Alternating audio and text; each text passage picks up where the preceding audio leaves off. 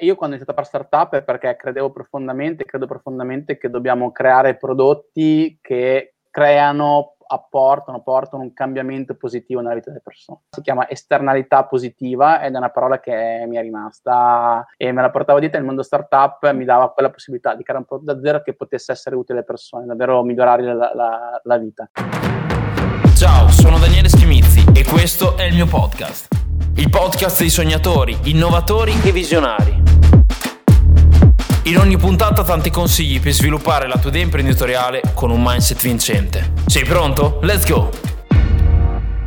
Benvenuti a questo episodio numero 21 del Daniele Schimizzi Podcast. Oggi con me un mentor, o meglio ancora un analista, che è Massimo Giacchino, quindi un episodio veramente alternativo in cui parleremo delle analisi, le analisi di mercato, una cosa sempre più richiesta. Neanch'io pensavo così tanto, ma ogni volta che parlo con Massimo mi apre veramente gli occhi su questo mondo. Io e Massimo ci siamo conosciuti grazie a Valentino Marangi, imprenditore e amico in comune, che avete visto nell'episodio numero 3, in cui abbiamo parlato di Che Buoni, podcast che abbiamo appunto registrato nella scorsa edizione, nel 2020. Quindi Massimo, benvenuto qui sul podcast. Grazie Daniele, grazie per l'invito, davvero felice ed entusiasta. Bene, è molto bello averti qui e io partirei intanto con presentandoti chi sei e soprattutto cosa fai. Sì, guarda, io diciamo anche il mondo dell'analisi, il mio approccio all'analisi nasce dal mondo startup, quindi diciamo adesso non ho una startup in atto, ma sono un ex startupper, nel senso che ho lavorato per provato di lanciare in modo positivo e negativo vari progetti da app, e-commerce, piattaforme di crowdfunding, qualcosa è andato molto male, qualcosa è andato molto bene e da qui mi sono innamorato dell'analisi, perché quando ha una startup, mi sono profondamente innamorato appunto delle startup. Faccio sempre una battuta quando faccio anche lezione, una lezione che mette il poster di Massimo Troisi del film Pensavo fosse amore, invece era un calès, no? Per dire, cioè, che sembra tutto bello sulla carta delle startup, è meraviglioso perché è un approccio completamente diverso. Oggi non riuscirei a lavorare in una corporate per le dinamiche, però è molto dura. E appunto le analisi invece mi hanno aiutato a scavallare di là, insomma. Certo, assolutamente. Intanto salutiamo un po' di persone che si stanno salutando. Ciao, benvenuti ragazzi, come sempre questo episodio è stato mandato in diretta all'interno della mia community di My Friends circa un mese prima dall'uscita dell'episodio, quindi se anche tu vuoi vedere in anteprima gli episodi, soprattutto interagire in diretta, perché poi faremo anche un po' di Q&A, interagire in diretta con gli intervistati, l'unico modo per entrare è marcello.net/myfriends. Bene, quindi questo amore per le analisi, Massimo, raccontaci un po' da che cos'è derivato e parlaci anche del tuo metodo. Sì, è nato da un'esigenza, cioè ogni volta con le startup ti trovi davanti un prodotto e devi capire a chi venderlo, come venderlo, perché dovrebbero comprare da te, non dalla concorrenza, e quindi avevo tutte queste domande in testa e nel tempo mi sono cercato un po', tanto studiando, facendo in condivisione anche con altri colleghi, ho cercato di rispondere a queste domande. Nel tempo invece poi sono riuscito appunto a mettere insieme un metodo che sono 10 passaggi e ogni passaggio ha circa 3-4 cose da fare tra tool, approcci per rispondere a queste domande: chi è la mia concorrenza, chi è la mia buyer persona, qual è la mia nicchia, quali sono le leve di prodotto che devo sviluppare, su quelle che devo comunicare online, qual è la strategia da portare online, quali sono i trend. E quindi diciamo questo da un'esigenza del mondo startup. Credo che la domanda che abbiano tutti, chi ci segue abbia questa domanda: come cavolo vendo il mio prodotto a chi lo vendo, insomma. Esatto, quindi principalmente quali sono i tuoi clienti? Guarda, io diciamo tanto le startup, assolutamente, poi magari perché appunto ho un po' un debole, e poi e-commerce che mi chiedono quale prodotto spingere piuttosto che un altro, insomma, quale mettere in leva, quali sono le mie buyer personas, ma anche aziende B2B, cioè diciamo vari clienti con diverse esigenze, perché magari sono aziende B2B che fatturano già 30-40 milioni, sentono che hanno un mercato saturo o vogliono approcciarsi all'online e quindi mi chiedono come posso sbloccarmi attraverso l'analisi dei dati. Sono andato all'etichetta microdati e si può andare a capire veramente tutto, perché quindi sempre noi ogni volta che andiamo online, queste 200 volte al giorno che accediamo a Facebook, a Google, a Instagram, a YouTube, a Amazon, lasciamo una traccia di noi, io lo chiamo un microdato. E quindi attraverso dei tool, degli strumenti, possiamo assolutamente capire, ricostruire il percorso di informazione, di acquisto che le persone fanno e quindi dare strategie efficaci alle persone. Possiamo vedere con dei tool esattamente chi segue una pagina di un competitor, perché lo segue, e quindi insomma si risponde a tutte quelle domande che abbiamo. E poi dico sempre, assolutamente approccio startup, ok, facciamo, con l'analisi fai delle ipotesi che sono molto forti, non sono solo di pancia, o legate magari all'esperienza, perché sono startup perché magari hanno già un'esperienza decennale nel settore, però facciamo delle ipotesi basate sui dati che poi vanno testate. Cioè, secondo me è un approccio imprescindibile. L'analisi non è una sfera magica, ma è assolutamente una bussola con cui orientarsi, creare una strategia di mercato. Sì, sì, è un qualcosa che può servire quindi sia in una fase iniziale in cui cerchiamo di capire se il nostro progetto è sostenibile, se può entrare nel mercato, quindi un po' un'analisi di fattibilità, sia nel lungo periodo, come hai detto te, e-commerce che già fatturano 40 milioni all'anno hanno bisogno magari di capire dove andrà il mercato, quindi dove andrà il futuro, dove possono massimizzare i profitti anche nel lungo periodo. Sì, guarda, ti faccio anche un esempio anche di un piccolo e-commerce, nel senso io sono entrato a Frutta Web, che era un e-commerce di frutta e verdura e fatturava già da un anno e mezzo, era andato da 0 a 30.000 euro, era 5-6 mesi che era fermo a 30.000 euro e non riusciva a capire come poter, diciamo, crescere, era fermo, era stagno. Quindi poi insomma, sono entrato come responsabile marketing e la prima cosa che ho fatto è stata un'analisi e da lì ho capito chi erano, fortunatamente sono già dei clienti perché comunque fatturavano già, ho diviso ad esempio i clienti che avevano comprato solo una volta e i clienti che avevano comprato più di 4 volte, quindi a un cliente che ha comprato solo una volta gli ho chiesto scusa ma perché hai comprato e non hai più riacquistato, quindi ottimo per capire i motivi di abbandono, per capire dove migliorare, quindi è stato assolutamente utile. E dall'altra parte invece le persone con più di 4 acquisti erano persone, diciamo, per me che iniziamo già a essere dei clienti abituali e gli ho chiesto chi sei, perché compri, continui ad acquistare. Praticamente ho scoperto che erano tutti vegani, la maggior parte, perché volevano variare la propria alimentazione, ne avevamo 1300 prodotti e quindi niente, da lì è iniziata la scalata, da lì quando ho puntato quello ho creato contenuti solo su quello e abbiamo fatto 22.000 clienti in poco più di un anno, poi è stato anche venduto l'e-commerce, quindi insomma l'analisi serve a questo. È andato molto bene, quindi... Infatti adesso ti volevo proprio fare la domanda, perché consigli di fare un'analisi, qual è la sua importanza, soprattutto chi sta partendo da zero e fai finta che io non ne sappia nulla di questo mondo, quindi sto ascoltando questa intervista ad oggi e dico cavolo, io non ci avevo mai pensato all'intervista, perché mi deve proprio servire? Guarda, io dico sempre due cose, uno dipende con chi parlo, nel senso, però faccio sempre la battuta, l'analisi è una bussola e una tisana, nel senso la bussola, come dicevamo prima, attraverso i dati trovi una strategia basata sul comportamento di acquisto, informazione delle persone online, quindi appunto una bussola ti indica, è una tisana perché dormi meglio la notte, nel senso che noi tutti gli startup, imprenditori tutti i giorni pensano a come appunto essere profittevoli, aprire nuovi mercati, ma chissà se spingo questo prodotto piuttosto che un altro, ma se andassi in Germania piuttosto da un'altra parte, cioè non dorme la notte e quindi dopo con l'analisi è una tisanina e hai delle risposte, ribadisco, che ti rendono più consapevole e sono anche poi da andare assolutamente a testare, però quindi i motivi sono questi, i motivi più operativi trovi dalla buyer personas, che è fondamentale oggi online, capire il posizionamento, chi sei per chi sei e trovare la strategia, cioè le basi di marketing davvero, vi dico sempre il digital marketing sono le basi di marketing applicate ai nuovi strumenti digitali, quindi io vado prima con l'analisi a capire le basi di marketing, segmentazione, cioè quindi Kotler, Godin, cioè anche le nicchie di Godin, che è così poi oggi con appunto strumenti digitali riesci a mettere ancora più in leva le basi di marketing, no? Anche il concetto di offerta, scadenza, con gli strumenti che abbiamo di retargeting, cioè pensiamo Booking è fondato sulla scarsità, su tutte queste leve, che con l'online è riuscito a metterle assolutamente in superficie. Intanto ragazzi benvenuti, stiamo salutando un po' di persone che stanno guardando adesso l'intervista dentro la community, dentro My Friends. Mi raccomando, se avete qualche domanda per Massimo fatecela, così vi rispondiamo alla fine. Intanto ti chiedo, Massimo, visto che prima hai citato appunto il tuo metodo, hai detto che è diviso in 10 step, raccontaci quali sono questi step. Sì, guarda, appunto io parto, diciamo, molto sintetizzato per capire la macro struttura di un'analisi. Prima parte vado a capire il mondo web, diciamo così, in cui c'è Google, le ricerche su Google, quali sono i trends.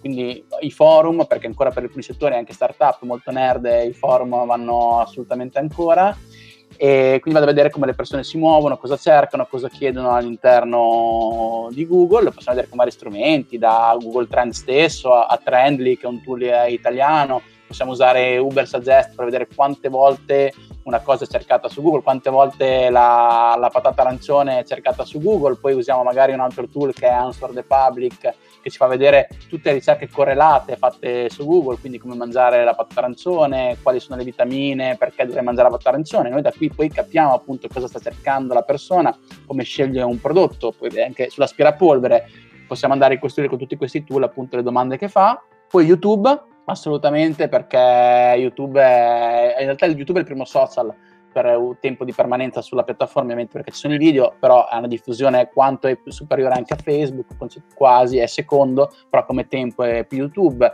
E quindi le persone si informano, cercano recensioni, cercano di capire come usare un prodotto, quindi è molto molto importante. Ci sono tutti i commenti fatti sotto i video che ci servono assolutamente a capire quali sono le domande che le persone fanno, quali dubbi hanno, e noi dobbiamo andare a rispondere a questi dubbi ovviamente poi in strategia. E poi il mondo Amazon, quando sei e-commerce, perché Amazon è diventata la prima piattaforma quando abbiamo bisogno di comprare qualcosa, andiamo a cercare lì, e anche lì rimangono tutte le tracce, cioè quante volte è cercato pentola a pressione su Amazon, possiamo vederlo con alcuni tool come Helium 10, Jungle Scout. Possiamo andare a vedere appunto quante sono le vendite, sono stime, però le vendite di quel prodotto mensilmente, chi vende di più, di meno, insomma ci sono vari tool. Poi da qui passo all'analisi di social, mondo Instagram, mondo Facebook. Ad esempio Instagram, per il mondo molto B2C, ma non solo, è una miniera di informazioni incredibile, perché noi vediamo la vita delle persone, dietro l'hashtag ciclisti, vegani e marketers. Possiamo vedere chi sono queste persone, come si comportano, cosa fanno nella vita reale, come reagiscono, come uso un prodotto di un competitor, perché vado sulla pagina di un competitor, della pagina di Folletto, vado a vedere chi sono le persone che comprano il Folletto rispetto magari alle persone che comprano iRobots, che è il Roomba che gira per casa, perché lo comprano o non lo comprano.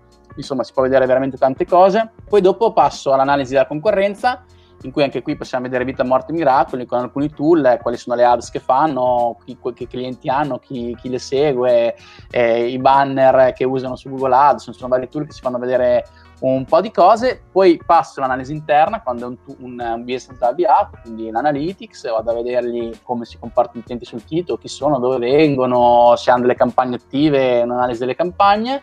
E poi dopo, diciamo, questi tre elementi che mi hanno detto mercato, concorrenza, analisi interna, vado a capire il posizionamento, perché oggi online il posizionamento è tutto. Io guardo l'analisi, cioè io dico le mie analisi sono più consulenze basate sui dati, perché io quello che poi cerco l'imprenditore è dirgli chi deve essere, perché deve essere, come arrivarci. Quindi posizionamento, buyer personas e strategia operativa. Quindi diciamo questi ultimi tre aspetti le metto a terra con le analisi, per alla fine c'è un funnel appunto che vi dico cosa dovrebbe fare in ordine che è una cosa importante, di priorità. Un consiglio che do alle startup è decidere le priorità, non si può fare tutto subito, anche se danno 300.000 euro non possiamo aprire Facebook, Instagram, YouTube tutti insieme, perché non è gestibile da esperienza personale. Lo sai poi che cosa vogliono veramente le persone dall'altra parte a sviluppare il tutto, il servizio o prodotto lo vai a sviluppare proprio in base alle loro esigenze, però molte volte siamo ciechi e non ce ne accorgiamo di quello che in realtà vogliono le persone. Assolutamente sì, se con l'analisi possiamo capirlo. E appunto poi magari il nostro target è solo su Instagram o solo su YouTube o solo su LinkedIn, cioè quindi è inutile poi a dire apro Google, YouTube, no, non serve a niente. Capiamo dov'è, prendiamo bene un canale fatto bene, procediamolo bene, poi magari appunto ne facciamo piano piano. Anche io in Frutta Web sono partito con Facebook Ads e ci ho campato, diciamo, 6 mesi, e abbiamo fatto da 30.000 poi a 45-50.000 di fatturato. Quindi facciamo il mese 30.000, 34.000, se non ricordo 38.000, 42.000, cioè abbiamo fatto crescita con Facebook. Poi dopo appunto siamo cresciuti, abbiamo chiuso un altro piccolo investimento, abbiamo aperto il mondo Google, però appunto io ero da solo, potevo gestire solo un canale, abbiamo preso un ragazzo, che è Edoardo Canella, molto bravo sul mondo Google Ads, abbiamo aperto quel canale lì, poi dopo abbiamo iniziato a fare la SEO, poi dopo abbiamo iniziato a fare le mail automatiche, poi YouTube, ma tutto piano piano perché siamo cresciuti, non si può pensare tutto subito. Prima sul discorso dei social hai eclissato Clubhouse, perché è troppo nuovo, perché non l'hai ancora considerato anche come motore per vedere un attimo di cosa parlano le persone magari su un argomento. No, in realtà può essere molto interessante, adesso non ho ancora... Cioè, ho fatto delle dirette, ho fatto anche una ieri sera su un gruppo di e-commerce di Nuzzi, è interessante perché anche lì ci sono dei dati, nel senso ci sono i vari gruppi, magari sul gruppo di marketing vai a vedere quali sono le stanze più frequentate in base agli argomenti, quindi anche lì ti puoi fare un'idea di quali sono gli argomenti che vanno di più, non so se va di più la stanza analisi di mercato rispetto alla stanza Facebook Ads o il contrario, no? Puoi vedere il mercato dove sta andando, cosa cerca di più, quindi assolutamente può essere un dato. Stando dentro le stanze puoi capire le domande che le persone fanno e anche lì tu puoi andare a creare dei contenuti su questo. E quindi non so, la gente chiede, faccio un'ipotesi, stai dentro tre stanze e tutte le tre stanze dicono analisi della concorrenza, allora cosa posso fare? Faccio una guida, analisi della concorrenza, Facebook Ads sul mio target, vuoi capire come analizzare la concorrenza, scarica la guida, quindi sto dando un contenuto utile alle persone, è molto probabile che lo scaricheranno perché è ciò che chiede il mercato, questa è un po' la filosofia, quindi ci sono dati dappertutto. Cosa ho scritto? Dai che Massimo fa le dirette da 3 ore. Sì, l'ha vista, sì, ho fatto 2 Clubhouse, una ieri sera, una 2 settimane fa, da 3 ore l'una, e non sono riuscito a tenere virgolette banco per 3 ore. Ieri sera c'era anche un amico che ha una startup qua a Bologna che fa mobile ads, tutto il mondo, è stato veramente interessante anche ieri sera, insomma. Ascoltami, e dal punto di vista delle ricerche, le fai solo, passami il termine, un po' passive o le vai a fare poi anche attive, andando proprio a fare dei survey ai clienti? Come detto prima, siete riusciti a scoprire che tutte le persone erano principalmente vegane, magari guardando l'Instagram o magari guardando intorno a quell'hashtag quali potevano essere compratori tipo, quindi buyer persona tipo, però... Andate molte volte a livello strategico anche a capire in modo attivo, facendo proprio le domande, i survey, magari anche mettendoli su ads per capire le persone direttamente, andandole a trovare a casa, che cosa cercano? Sì, assolutamente. Guarda, io nasco da interviste, infatti il metodo che l'ho chiamato Design Marketing perché è l'insieme di Design Thinking e Digital Marketing. Con le 2 parole, il gioco di parole è progettare il marketing, e il Design Thinking come metodo di Stanford parte per analisi dei dati di mercato, diciamo, dalle interviste. Solo che è molto difficile fare interviste, cioè bisogna essere veramente bravi, non è assolutamente semplice, e poi, perché se non le sai fare, sono limitative, cioè l'errore più grande che fanno le startup o chi non è capace, virgolette, a fare analisi, a fare interviste, che adesso sto romanzando, però ti piace il mio prodotto, lo compreresti, è ovvio che dall'altra parte dicono sì che lo comprerei e tutto quanto, no? Quindi un po' mente se non siamo in grado di fare le interviste. Quindi quello che suggerisco, e come le uso io oggi anche, le metto dopo l'analisi dei microdati, perché appunto i microdati, cioè le tracce, le recensioni che lasci online, le ricerche che fai, cioè a parte che la persona non lo sa che sta lasciando delle tracce in giro, e appunto è ciò che pensa, che cerca, che sente, di cui ha bisogno, è veramente reale. Poi dopo ne capisco la personalità, i bisogni, i dubbi, le domande, che magari si vergogna a dirtele, no? Quando fa l'intervista. Invece con le interviste le faccio poi nella seconda parte, in cui vado a chiedergli delle cose oggettive, cioè gli chiedo come acquisti, come hai prenotato l'ultima vacanza, come hai acquistato, come hai scelto l'ultimo robot da cucina che hai comprato. Quindi lui mi racconta in modo oggettivo, che dice: guarda, ho guardato prima un amico me l'ha detto, poi sono andato su YouTube, sono stato su Amazon, ho guardato dei blog e così via. Cioè non mi mente, arrivi direttamente, certo. Sì, e quindi con le interviste oggi vado soprattutto a capire la customer journey dell'utente, come arriva dal trigger, si dice, anche Google lo chiama il trigger, dal primo momento che ti fa scattare qualcosa in testa, come poi valuta, prende in considerazione, si informa su un prodotto e arriva all'acquisto. E qui difficilmente mi mente, poi se vedo che la persona è favorevole, e ho riuscito a creare un buon dialogo, perché nell'intervista è entrare in empatia con l'utente, bisogna essere molto bravi. Cerco anche di fare domande legate, diciamo, appunto all'analisi di quello che potrei prendere con l'analisi microdati, personalità, motivi e così via. Però quindi lo consiglio dopo, ecco, almeno come ho fatto io. Poi magari c'è anche un libro molto bello fatto bene che è sulle buyer personas, si chiama e ce n'è solo uno, è di Adele. No, Adele è l'italiana che è in America, che diciamo ha creato un po' questo metodo. E poi c'è, mi sfugge il nome, che io comunque buyer persona su Amazon, Iris, è fatto molto bene, che parla delle interviste, quindi potete leggere quello. Uno si chiama Adele? No. Adele sì, guarda, c'ho un vuoto in questo momento, mi spiace, ma lo trovo subito, perché appunto ho chiesto un po' di libri, quindi magari dopo, allora lo sto cercando su Amazon. Allora, appunto, lei è Iris De Vegli, no? Avevo ragione. Invece rivela invece la prima, che ne ha parlato un po' in modo più schematico, più metodo, è Adele Revella. Comunque scrivete buyer persona su Amazon e vengono fuori questi due primi libri, ecco. Sì, ragazzi, come sempre, ovviamente, se state ascoltando questo episodio, troverete su danieleschimizzi.com/podcast/episodio 21, 21 scritto a numero. Troverete tutte le informazioni necessarie per trovare questi libri e tutte le informazioni ovviamente anche su Massimo, come sempre, perché come sapete, se state guidando, se state ascoltando questo podcast magari mentre fate palestra, non è il massimo doversi fermare e dover segnare determinate cose, quindi trovate come sempre tutto nel link. Allora, visto che Massimo prima hai parlato della parola errori che spesso fanno gli start-upper, adesso stavamo verticalizzando sul discorso delle analisi, ma in questo caso ti direi quali sono secondo te gli errori un po' a 360 gradi dal tuo punto di vista e soprattutto dalla tua esperienza, avendo lavorato già in startup e aiutando concretamente gli start-upper, quali sono gli errori che generalmente fanno? Sì, beh, l'errore classico, non lo dico io, lo dicono i dati, lo dicono le interviste. C'è una bella intervista, mi sembra uscita su TechCrunch o insomma un'altra rivista importante americana, avevano quella legata agli investitori. Praticamente hanno chiesto a 32 startup che avevano preso in investimenti milionari, come mai, nonostante preso una barca di soldi, sei fallito. Il primo motivo è ho mancato il bisogno del mercato, cioè ho sbagliato la buyer persona, non ho creato una soluzione che rispondesse a un problema specifico di una nicchia specifica. Questo è il punto, quindi questo è il primo errore: non fare analisi, non riuscire a capire chi è il proprio target. Invece Frutta Web è cresciuta perché ho detto bene, io adesso sono i vegani, quindi faccio tutti i contenuti, le guide per loro. Ad esempio una scelta che feci, che è stata un po' importante, nel senso, c'era fatto del lavoro precedente sul blog, c'erano ricette anche di carne e di pesce, anche pagando uno chef per farle, e ho detto ragazzi togliamole, anche se avete fatto un investimento, perché va contro al target che voglio sostenere, voglio essere il migliore per lui, dargli insomma tutte le informazioni.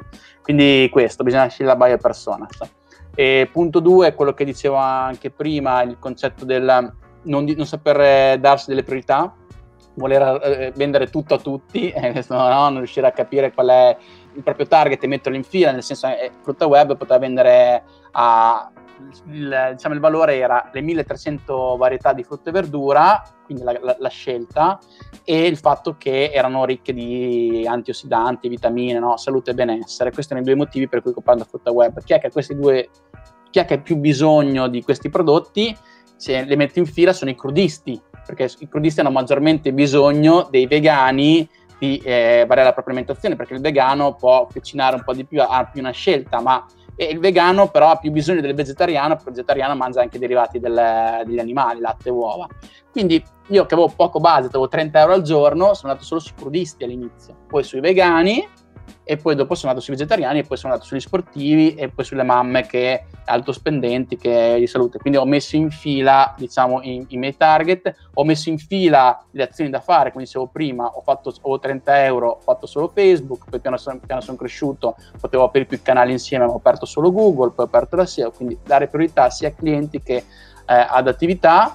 E poi bisogna, purtroppo il mercato cambia, la velocità della luce, che uno sembra una banalità dirlo, ma è impressionante quanto cambi, e quindi bisogna sempre stare con le orecchie, con le antenne dritte. Quello che oggi va bene, fra un mese purtroppo potenzialmente potrebbe non andare o non funzionare come sta funzionando oggi, quindi sperimentare sempre, anche quando le cose vanno bene, soprattutto quando vanno bene, perché la possibilità di farlo quando è troppo tardi dopo. Sì, diciamo che è veramente un grosso lavoro di psicologia il tuo, e bisogna andare a vedere, ecco, il consiglio che si dà sempre agli start-upper può essere quello di pensare fuori dagli schemi in maniera laterale, perché non si sa mai poi, appunto, come hai detto anche tu, come si muoverà il mercato, non si sa poi che cosa le persone andranno a cercare anche nel lungo periodo, e quindi poter analizzare da un punto di vista diverso e non soffermarsi solo sul dato che capita quel giorno lì, ovviamente è molto importante. Sì, appunto, poi le scelte, anche per scegliere laterale, dico, no, la creatività nasce dall'analisi, un po'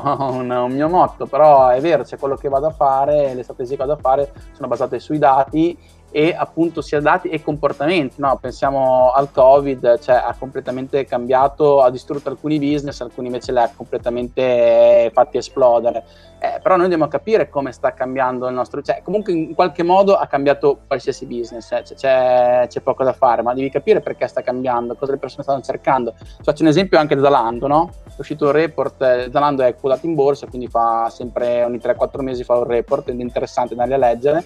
E io ho trovato questo che raccontava un po' la strategia del Covid. Praticamente Zalando, da un giorno all'altro, si è trovato, adesso non ricordo bene i numeri, ne dico un paio per dare delle idee di grandezza. Diciamo che da un giorno all'altro ha visto calare del 30% i suoi acquisti, perché le persone in quel momento non avevano sicuramente in testa di comprare vestiti. Ok, quindi è un bel problema. Cosa è successo?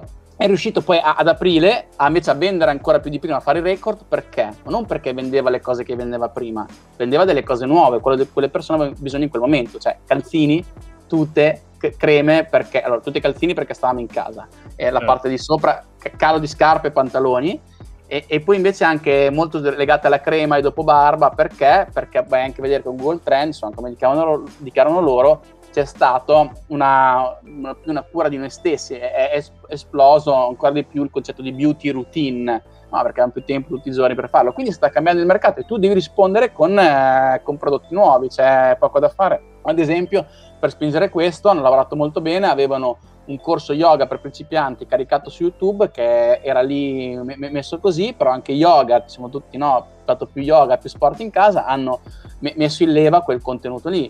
Quindi bisogna essere sempre attivi, pronti al mercato, perché anche se sei Zalando non ti guardi in faccia il Covid, sei Zalando, insomma, quindi bisogna rispondere, essere pronti. Questa è, come dicevi tu, una visione aperta, dinamica sul mercato, non si dorme mai tranquilli, forse anche il bello del lavoro che facciamo, il brutto, bisogna vedere dei punti di vista. Sì, assolutamente, bisogna sempre stare dietro a quello che cambia e pensare in modo alternativo, perché è un attimo che esci dal mercato. Molto interessante questo case study che appunto di cui appena parlato, quello di Zalando, perché oggettivamente ti fa capire come bisogna pensare in modo alternativo, perché cambia un mercato, un'azienda grossa come Zalando pensi, sì, ha sempre venduto scarpe, se fosse rimasta verticalizzata sulle scarpe in quel momento ovviamente sarebbe uscita dal mercato, invece è grazie a una giusta analisi è riuscita a capire che cosa le persone cercavano, anche se ovviamente col senno di poi sembra veramente molto semplice, è ovvio, però sul discorso del beauty effettivamente uno magari poteva anche non arrivarci così da solo, invece con la giusta analisi, cioè da di qui si capisce veramente l'importanza del tuo lavoro. Guarda, ti faccio un altro esempio, sempre Covid, stavo gestendo un e-commerce di farine, ovviamente c'è stato il boom durante il Covid, quindi abbiamo fatto migliaia di vendite in pochi giorni, e a un certo punto però erano un attimo stagnate queste vendite, allora guardando le richieste delle persone e tutto quanto, c'era il offline, c'era il problema che non si trovava più il lievito di birra, e quindi ho detto con il ragazzo Stefano di Mulinum, che è responsabile del settore delegati di Mulinum, ho detto, ma Stefano scusa, ma riesci a spedire la pasta madre, che no, non si trova più? Lui si è informato un attimo, in giro di 24 ore ha detto sì, possiamo farlo, ha capito come farlo, e niente, abbiamo messo che regala il lievito madre, boom, e abbiamo fatto 5.000 vendite in 40 giorni. Quindi, cioè, sì, devi saper cavalcare l'onda, cioè anche altre vanno alla farina in quel momento, però noi sicuramente quelle che abbiamo venduto più di tutti, credo, no? Con anche, insomma, o noi comunque ci ha permesso di fare questo scatto. E poi il punto è che un altro dato interessante è che il 30-40% delle ricerche fatte su Google al giorno sono nuove. Cioè, quindi ogni giorno nascono domande, problemi, trend che le persone chiedono a Google, e noi, se riusciamo a intercettarli, insomma, possiamo creare anche dei prodotti nuovi, o degli angoli, delle buyer personas nuove nascono. Sì, bisogna cavalcare l'onda e soprattutto, come hai detto te, creare mercati nuovi. Cioè, visto che prima parlavamo di libri, sicuramente il più consigliato sull'argomento è Strategia Oceano Blu, perché comunque, che sicuramente conosci, perché sicuramente bisogna andare, soprattutto in questo periodo, a creare quelli che sono nuovi mercati in base alle esigenze delle persone. Assolutamente, guarda, i due libri sono Oceano Blu perché parla di posizionamento, bisogna essere differenti sul mercato, è quello che appunto la mia analisi cerca di fare, e poi l'altro è La mucca viola di Seth Godin, adesso le pronunce sono sempre ognuna la sua, però è che dice che bisogna fare andare sulle nicchie, quindi assolutamente sono due libri sacri su questi argomenti. Io quello che ho cercato di dare è di dire come farlo, a trovare queste nicchie e questi posizionamenti. Esatto, a proposito di libri, lo conosci questo libro? Grande, c'era scritto uno, ho detto che è simpatico. Perché sta ascoltando ovviamente la versione podcast, non può vederci, ma ho appena fatto vedere il libro uscito da pochi mesi, appunto, di Massimo, che si chiama Design Marketing. Faccio un po' di marchetta così, pubblicizzata. Non l'ho ancora letto, quindi non posso. Intanto grazie, è stato un regalo super gradito. Però non ho ancora avuto la possibilità di leggerlo e sono veramente curioso, perché ogni volta che parliamo io e te, ci confrontiamo, facciamo un po' di mastermind, insomma, su alcuni progetti ci confrontiamo, mi trasmetti veramente sempre la tua voglia di voler approfondire il tuo lavoro, volerlo migliorare e soprattutto andare a creare sempre più analisi dettagliate, quindi mi viene veramente voglia di leggerlo adesso, prima o poi ti prometto che lo leggerò e farò la recensione della mia rubrica Books in 45. Raccontaci un po' del libro, intanto come sta andando, perché magari ci vuoi raccontare anche qualche strategia marketing che hai adottato, ma soprattutto raccontaci del libro, insomma, del contenuto. Guarda, lo dico con dei numeri, nel senso, il libro adesso è uscito tre mesi, sto facendo 2 mesi e mezzo, sono 3.000 copie, quindi da un paio di giorni, che è un numero enorme per il mio settore, perché quando ne vendi 700, 800, 1.000 sei bravo, e il mio si vede che è appunto ho risolto un problema, quello di fare analisi, ti dicevano fai buyer persona, posizionati, però nessuno, diciamo, ti dava un metodo per farlo in modo sistematico, in modo semplice, in modo anche tanto gratuito, perché la maggior parte dei miei tool sono approcci o tool semi-gratuiti, quindi anche adesso ho 136 recensioni, sono praticamente tutte 5 stelle e dicono che appunto il libro che ti dà una bussola, ti dà un metodo, ti semplifica molto, ti rende anche più piacevole fare analisi, non solo di grafici. Come l'ho promosso, perché ho raggiunto questo numero? Sicuramente perché il libro è nato anche da un'analisi, cioè da un'esigenza del mercato che me lo chiedevo. Io andavo in giro così parlando appunto con Daniele. È l'analisi dell'analisi. Sì, perché andavo in giro ad eventi, quindi sono sempre la persona che condivide, cerca di andare in sinergia con gli altri, mi dicevano, e faccio vedere le mie analisi, bello, me ne insegni, mi sembra molto utile, me ne insegni, quindi c'era un bisogno, perché appunto dicevano, guarda, col cliente io proprio ho queste difficoltà, quindi ottimo, ho detto adesso provo a capire come strutturarlo, mi sono fatto un giro del mio metodo, molto ad esempio leggere recensioni dei libri dei miei colleghi che stimo, come non so, Veronica Gentili, Marchetto, Raffaele Gaito, gente che aveva venduto già, quelli che vendono di più in Italia, sono andato a vedere sotto le recensioni di Amazon perché questi libri erano apprezzati, dicevano manuali operativi, consigli pratici, passo passo. Questo fortunatamente è anche il mio modo di ragionare, di esporre, quindi ho creato questa cosa qua. Sì, guarda, io inizio volevo fare un libro generico sui microdati, come fanno tanti, no? Un libro divulgativo. E poi dopo mi sono convinto, appunto, con queste recensioni, iniziando a parlare anche quando non avevo il prodotto, andavo a fare, quando faccio lezione, sto scrivendo il libro, cosa vorreste dentro? La gente mi diceva passo passo, e infatti poi la cosa che sta piacendo, per dire, a metà del libro, ho fatto una checklist dei tool da fare, diviso per passaggi, e questo me l'ha consigliato un ragazzo a lezione. E quindi, insomma, è un libro che è nato anche con le analisi, parlando con le persone. Poi sicuramente la forza del libro, la strategia che ho applicato, che è una delle più importanti nel marketing, la più vecchia, è il passaparola, Quindi cosa ho fatto?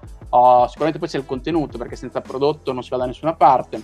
Certo. Ho mandato il libro a una quarantina di persone conosciute in Italia, a colleghi che stimo, e gli ho fatto leggere. Loro di spontanea volontà hanno deciso di farmi un post, e da lì un po' è partito il tutto. Poi le persone l'hanno comprato. All'interno del libro c'è scritto, se sei d'accordo con qualche, è anche un po' provocatorio il libro per la seconda parte, do contro a Godin sulla mucca viola, perché le nicchie sono d'accordo con lui, però applica un principio della curva d'adozione che usiamo nella tecnologia, che proprio il marketing è sbagliata, quindi insomma nel libro dico perché e quindi insomma dicevo sotto, se non sei d'accordo fai un post su LinkedIn, si vede che la gente è d'accordo, abbiamo fatto dei gran post su LinkedIn e la gente mi dice, ho visto quello che ha postato, quell'altro che ha postato, quindi le prime 1500 copie le ho vendute solo con passaparola e ho accumulato recensioni e positive. Da lì ho iniziato a fare Facebook Ads e adesso sono a 3000 copie. Poi soprattutto anche interviste, molto importante, cioè perché è importante il passaparola o l'intervista? Allora, il passaparola intanto è una recensione, è un amico che ti dice, oh guarda, vai a mangiare in quel ristorante, Osteria da Massimo,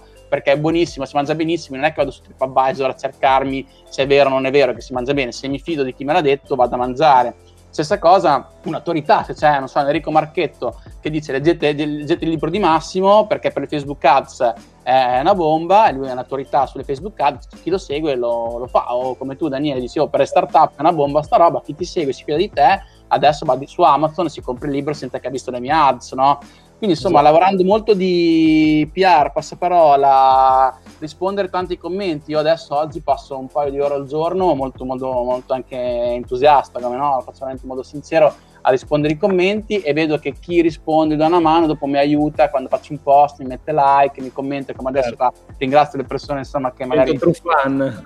Sì, in un certo senso sì, aiutano tantissimo, perché la riprova sociale è fondamentale. Io dico, devi creare un buon prodotto, e sembrerebbe che ero un po' scettico, perché cioè, no, quando prima di lanciare è sempre paura, però ribadisco, ero abbastanza sicuro perché era tutto basato sulle interviste. Poi avevo fatto leggere il mio libro, l'avevo stampato come una tesi universitaria su fotocopie, l'avevo fatto girare un po' di professionisti nel settore, mi hanno detto guarda, questa è una bomba, è bella, è fatto bene, ci sono delle cose, e quindi dopo insomma... con un po' di... ho più coraggio, perché le startup, un'altra cosa che hanno è ci vuole coraggio, cioè hai paura del giudizio degli altri, hai paura di fallire, che sembra una banalità. Paura dell'impostore. Sì, bravissimo, sì, non partono, perché o partono con molto ritardo, perché insomma c'è questa paura. Invece il fondatore di LinkedIn diceva una frase del tipo se non ti vergogni più del tuo prodotto è troppo tardi per lanciarlo, una roba del genere. Sì. E poi ti dico, guarda, dal punto di vista proprio della user experience, cioè l'aver scelto proprio un formato così che ricorda molto le slide con cui immagino tu poi vai a presentare le tue analisi, cioè veramente intelligente, e è piacevole da tenere in mano. È stata una scelta, cioè io ho pensato al mio target.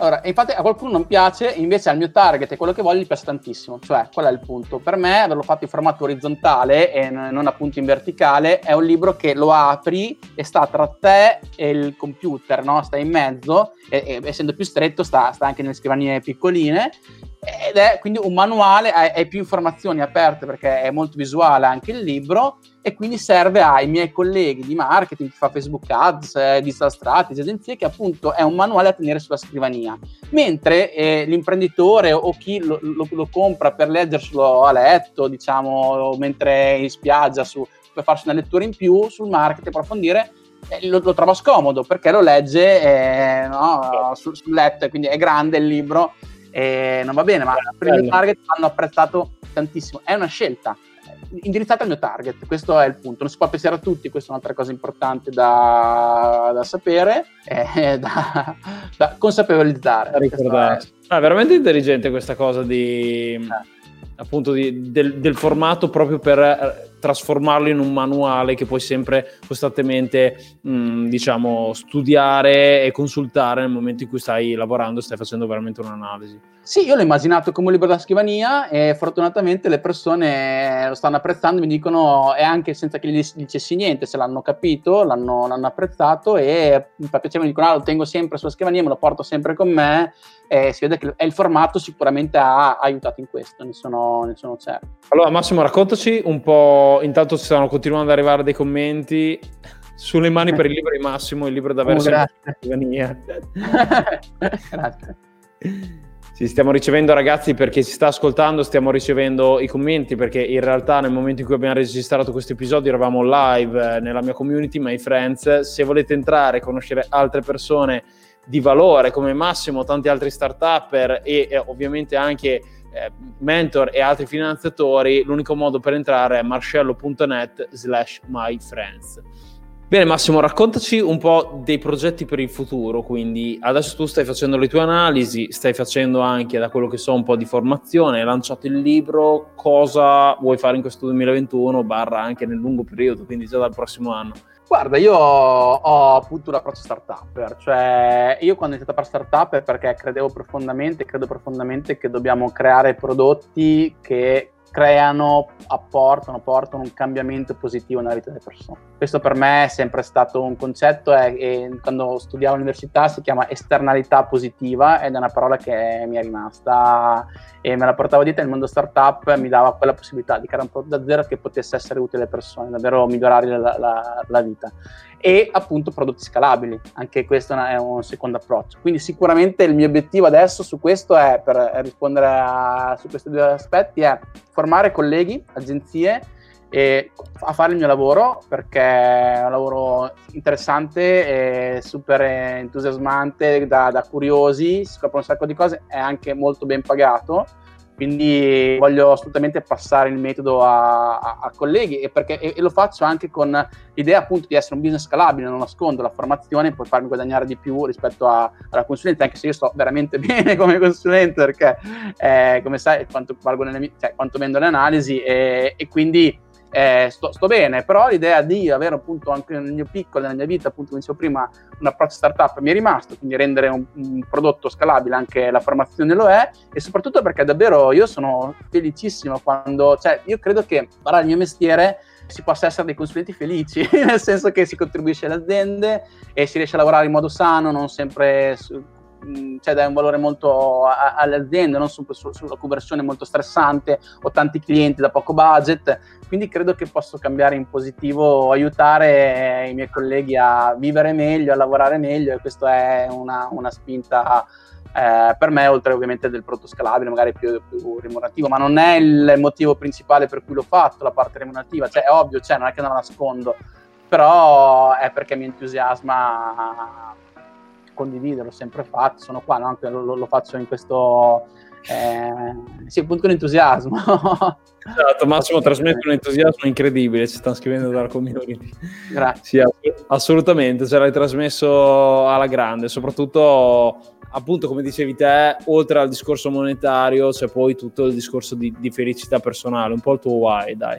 Sì, secondo no, ma questo guarda, se tu hai il why, no? Il golden circle, queste cose qua, cioè davvero i soldi arrivano da soli, nel senso, ma lo credo veramente, non è che lo dico io. Più condivido, più mi arrivano contatti, più mi arrivano richieste di consulenza, quindi quando le persone mi scrivono ho venduto un'analisi grazie a te, io dico grande, cioè non è che dico potevo venderla io, no, perché il mercato è talmente grande che io il suo cliente non avrebbe contattato me. E poi sto facendo un altro business, quello appunto di formare altri in modo molto e più do informazioni utili, più le persone sono disposte a pagarmi, concettualmente, sono guardando dal punto di vista economico, no?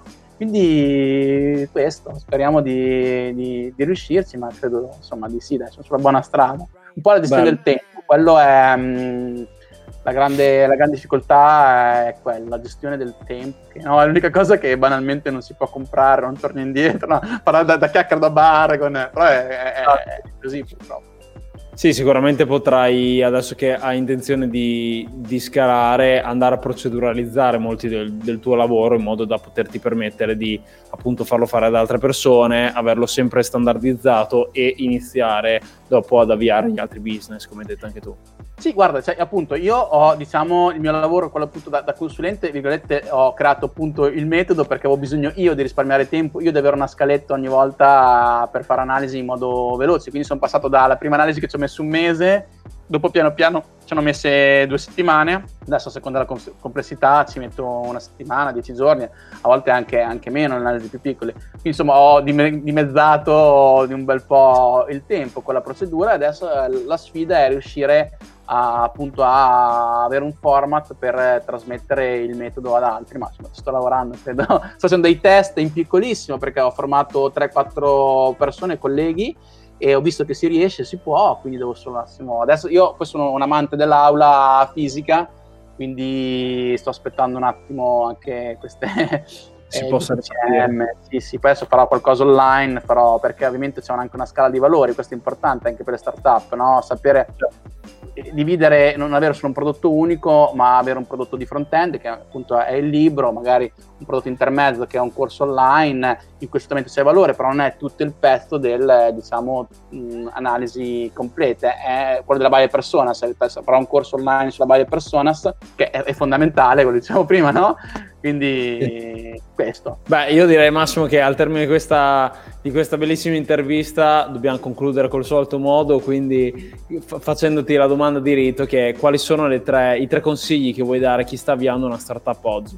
Tanto il team al di là del marketing, una cosa, cioè, ci sposiamo con i soci, c'è poco da fare, e soprattutto bisogna essere forti non quando le cose vanno bene, anche se in realtà appunto anche lì non è banale, forse proprio ci sono più problemi quando le cose vanno bene, se non sono fatti accordi pregressi, non c'è fiducia, e poi quando vanno male è ancora peggio, quindi insomma avere veramente un rapporto, e come dicevano alcuni, come mi ha insegnato un grande mentor, investitore italiano, che è Augusto Coppola, diceva: gli amici si fanno nel lavoro, cioè questa è una parte di amici, no? Non fare startup con amici, perché problemi purtroppo ci sono, nel senso, fa parte del business, quindi questa cosa, il team è fondamentale. E testare sempre, è inutile perdere tempo a fare il prodotto della vita quando poi non sappiamo cosa sviluppare, però cosa sviluppare, appunto, fare analisi e testare. Questi direi che sono i tre consigli da applicare. Il quarto è leggere il libro, passami la marchetta. Sì, dai, lo rifacciamo vedere per chi si fosse collegato adesso. Il libro di Massimo si chiama appunto Design Marketing, analizzare i microdati. Tra l'altro qui ti stanno suggerendo, Fabio c'ha scritto prossimo libro, il metodo Giacchino. Starà già suggerendo i titoli per i prossimi libri. Grazie. Il prossimo libro sarà molto dedicato appunto ai test, a fare brevi analisi della buyer persona, validare le buyer personas con dei test. Io ho un mio metodo per fare la validazione, che ovviamente viene dalla lean, viene da varie cose, però attraverso Facebook Ads si può fare.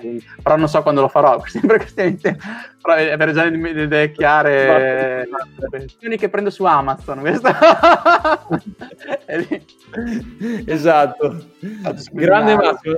È stato veramente un piacere averti qui nel podcast.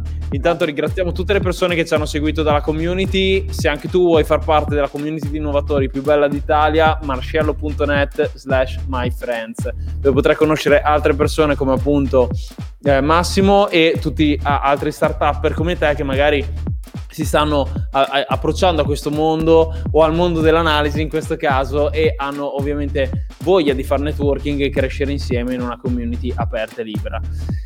Intanto ragazzi, grazie per averci seguito, vi ricordo ovviamente che tutte le informazioni di questo episodio le troverete su danieleschimizzi.com/podcast/episodio 21 scritto a numero. Ho aperto un canale Telegram nelle ultime settimane, quindi vi consiglio di entrare, perché così potrete rimanere aggiornati ogni volta che faccio un'intervista, esce un nuovo video, esce un nuovo podcast, qualcosa di valore che vi può essere sicuramente utile per il vostro progetto. E vi ricordo anche che, se avete piacere, potete mandarmi su info@danieleschimizzi.com un vostro messaggio, un qualcosa che vi piace di questo podcast, proprio come si insegna Massimo, per fare un po' di ricerca in mercato e capire cosa poter magari migliorare, perché non si smette mai di imparare. E se avete piacere potete fare uno screenshot, ovviamente non mentre state guidando, di questo episodio e taggarmi su Instagram e su tutti gli altri canali. Noi ragazzi ci vediamo al prossimo episodio. Ciao. Ciao, grazie ancora. Grazie del sostegno di chi ha commentato. Ciao.